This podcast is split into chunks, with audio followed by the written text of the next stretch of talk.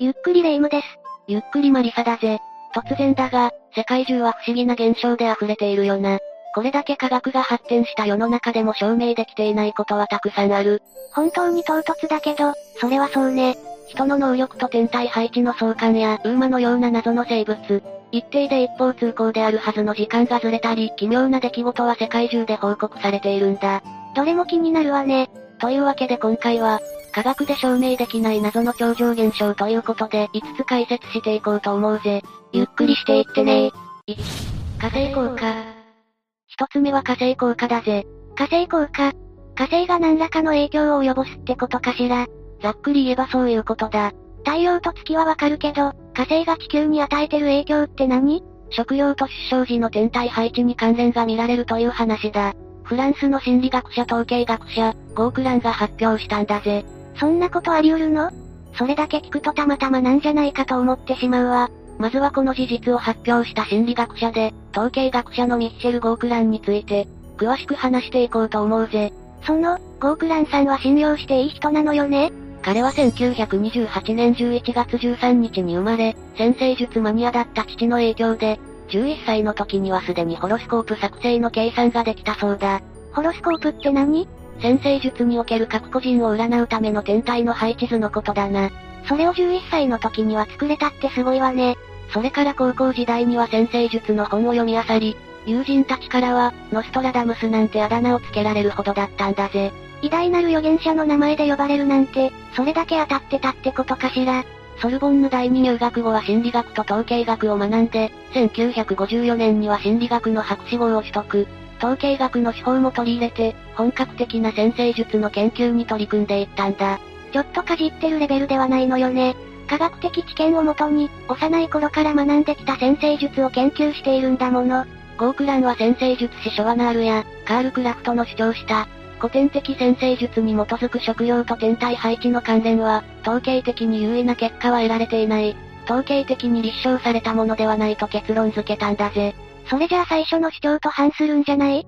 古典的先生術の手法では、統計的に立証できたものではないとしたが、彼はこういった研究を諦めたわけではなかったんだ。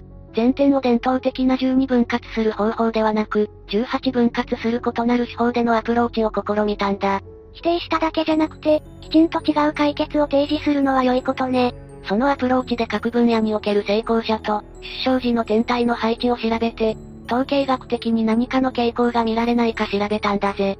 結果はどうだったの？まず、天体配置と一流の石の間には繋がりがあることが分かったんだ。優れた石は多くが火星か土星が東の地平線に登りつつある時、あるいは天頂付近にある時に生まれていた。そうだったのね。他の食用でも似たようなことが言えて、その位置にある惑星と食用には、相関があるという内容で公に発表したんだぜ。例えば、どんな関連があったの？アスリートは火星、俳優なら木星、政治家は月か木星。他にも作家は月、画家や音楽家は金星などなど、10以上の食用で天体配置との関連が見られたんだ。にわかには信じがたいことだわ。そうだな。特に科学界からは風当たりが強かった。確かに、科学とは食べ合わせが悪そうね。アメリカのヒューマニスト誌は、1975年に反先生術宣言を出した。ゴークランの名前こそ出さなかったが、18人のノーベル賞受賞者を含めて、180人以上の著名な科学者たちが署名したことで注目されたんだぜ。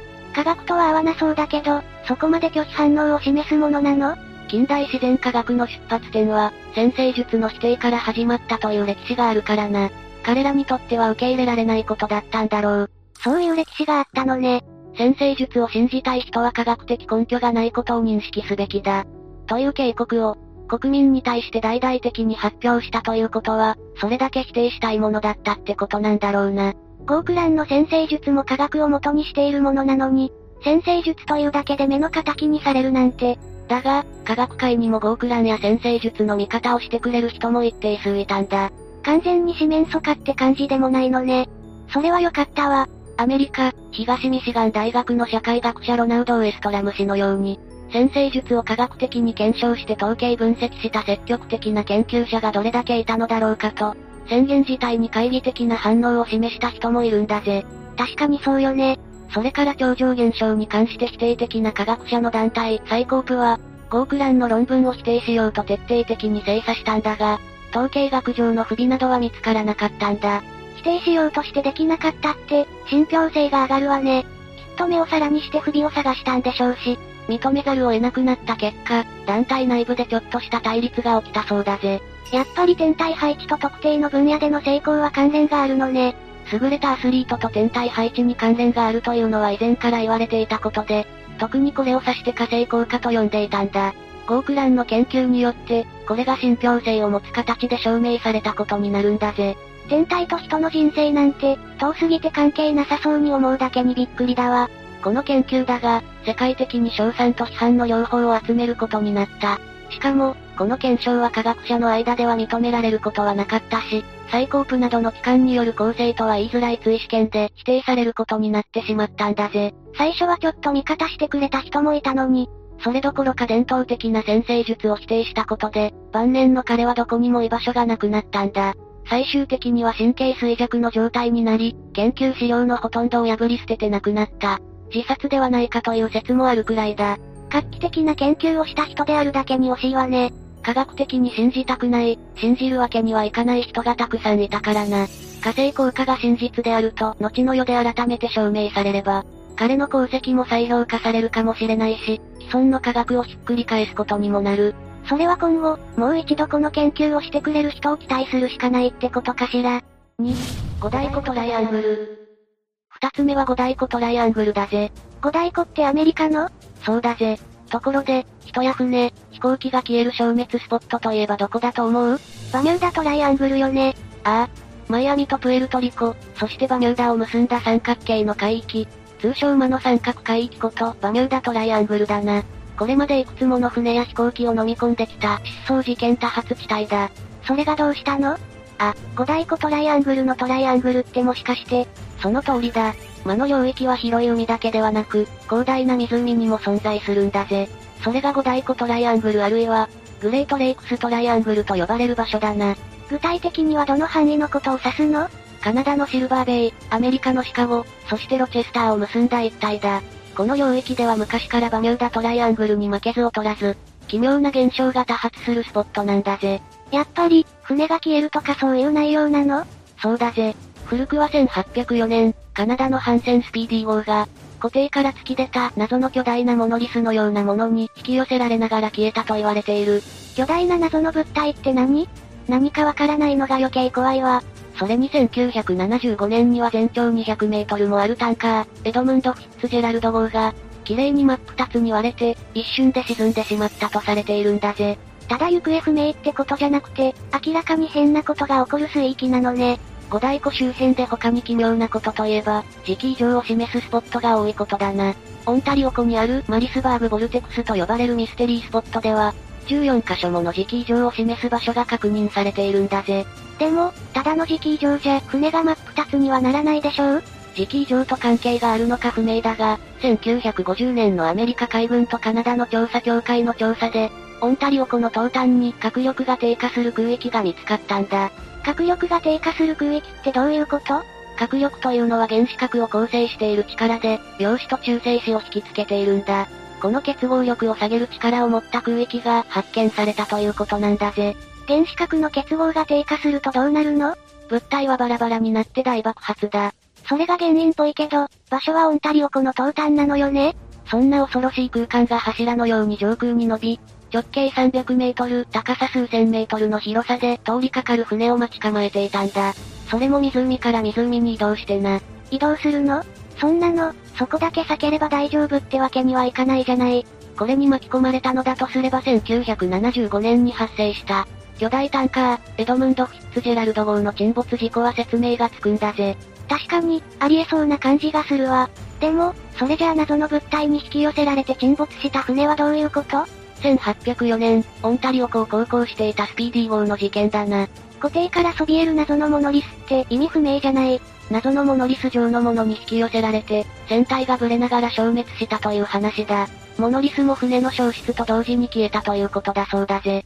危険な空域と時期異常で、悪空間への扉が開いたとか言わないわよねそれはあまりにオカルトすぎるぜ。この時は何らかの理由で、魔の空域が目に見える形になったと考える方が理解しやすい。不思議なモノリスこそが五大湖に潜む魔の空域の姿だったのかもしれないな。船が消える、沈むなんて話は馬乳だトライアングルくらいだと思ってたけど、まさか湖でも安心できないなんてね。それも、迫力が下がるピンポイントな移動する空間って正体が気になるわ。3、フライングヒューマノイド。次はフライングヒューマノイドだ。フライングヒューマノイド？最初の報告から数十年経過し、今ではユーマの一角を担う存在となった未確認生物だな。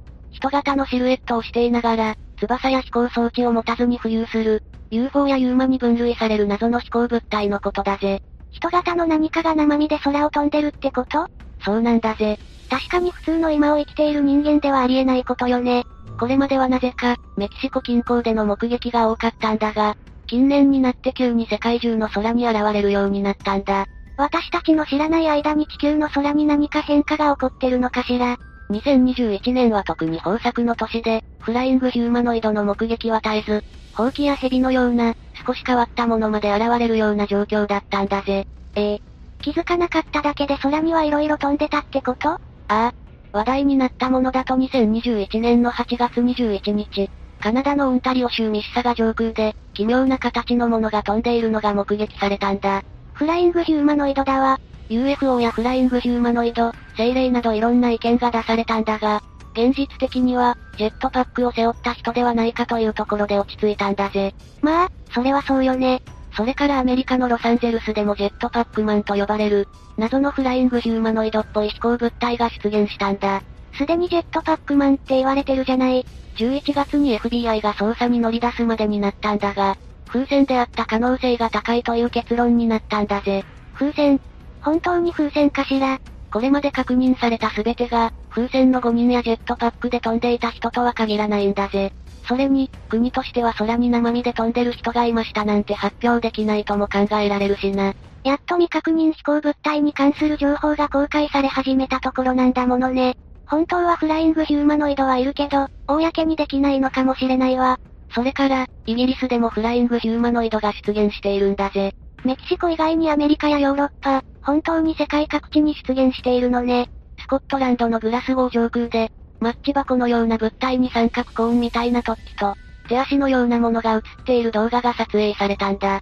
人、かしら不思議の国のアリスに出てくるトランプ兵みたいな見た目を想像するとわかりやすいと思うぜ。なるほどね。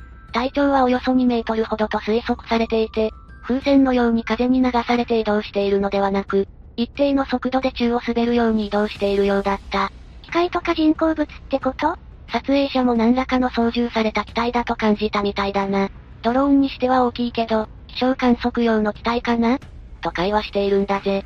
少なくとも自然由来ではないっぽいってことよね。まあ、何かそういうものが飛んでいることもあるでしょ。でもこの動画が撮影された時はありえないはずなんだ。どういうこと？当時は約120カ国の首脳が参加する、国連気候変動枠組条約の国際会議が開催されていて、グラスゴー全域には限界態勢が敷かれていたんだ。上空も熱気球やドローンを含め、すべての飛行物に規制がかけられていたということだな。つまり何かが飛んでいること自体、あるわけがないってことなのね。そうなんだぜ。その限界態勢をかいくぐって飛行していたそれは一体何だったんだろうな。近年になっても目撃されている、というかむしろ活発になっているフライングヒューマノイド。正体は何なのかしら ?UFO の亜種なのか、未来のテクノロジーなのか、それとも未知の生命体なのか、早く明らかになることを期待するわ。よし、ケセランパサラン。四つ目は幻の生命体、ケサランパサランだぜ。それは知ってるわ。白くて丸いふわふわした子よね。その通りだぜ。ケサランパサランは、白い綿毛みたいな不思議な生き物で、見つけると幸せになると言われているんだ。幸せを運ぶ生き物、ケサランパサラン。ところでケサランパサランって何に分類すればいいの？動物？はっきりと生き物、生物という感じではないからな。どちらかというと妖怪とか、妖精に近い存在と考える場合が多いぜ。怪異よりの存在ってことかしら。急に怖く感じてきたわ。ケサランパサランは見つけると幸せになるという伝説が語られているんだが、伝承は地域によって多少の違いがあるんだ。年に1回以上見ると効果がなくなるとか、人に見せると効果がなくなるとかな。諸説ありってことね。まあ、珍しいものを見れたくらいに思って気楽に受け止めるのがいいと思うぜ。あくまで伝説は伝説だからな。街中で黄色い車を3つ見つけたらラッキーくらいのテンションで良いのよね。ケサランパサランに関する面白い風習として、東北地方を中心に代々受け継いでいっているという家があると言われているんだ。ケサランパサランを子供に受け継いでいくってこと？娘よ、これが我が家のケサランパサランじゃ。大事に買うんじゃよ、ってこと？おおよそそういうことだろうな。座敷わらしみたいに家に幸福をもたらす存在として、大事に代々受け継がれているそうだぜ。そうだって、なんで伝聞系なの？さっきも言ったようにケサランパサランは、人に見せたり2回見ると効果がなくなるという言い伝えがあるんだ。それが理由で存在をオープンにされていることの方が少ないんだぜ。もしかすると隣の家にも実はケサランパサランがいるかもしれないってこと？泣きにしもあらずだな。ちなみに飼ってると増えるから、その増えたものを子孫孫受け継いでいくことがあるみたいだぜ。え？ケサランパサランって増えるの？というか増えるってことは飼い方とか決まってるの？ああ。割とその辺は動物とかと似たような扱い方をされているな。きちんと飼えば成長するし、分裂して増えることもあるんだぜ。ケサランパサランの生態、気になりすぎるわ。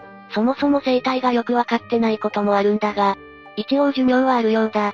でも、個体差がそんなにないから見ている、あるいは飼っているケサランパサランが、同一個体なのか、増えて片方が死んでしまったものなのか、判別できないんだよな。それでいいのかしら？ケサランパサラン。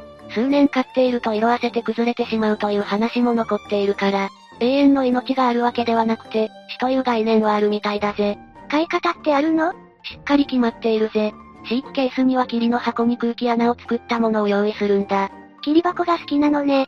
防湿、防カビ、防虫、防臭効果があって、ケサランパサランにとっては心地いい住処なんだそうだ。密閉したらケサランパサランが窒息してしまうし、姿を見ないで餌やりをするためにも穴は必須なんだぜ。穴って餌やりのためにも使えるくらいのサイズってこと？想像通りの小さな空気穴でも餌やりはできるぜ。そうなの？ケサランパサランって何を食べるの？おしろいだ。おしろいって、ファンデーションみたいなあれ？ああ。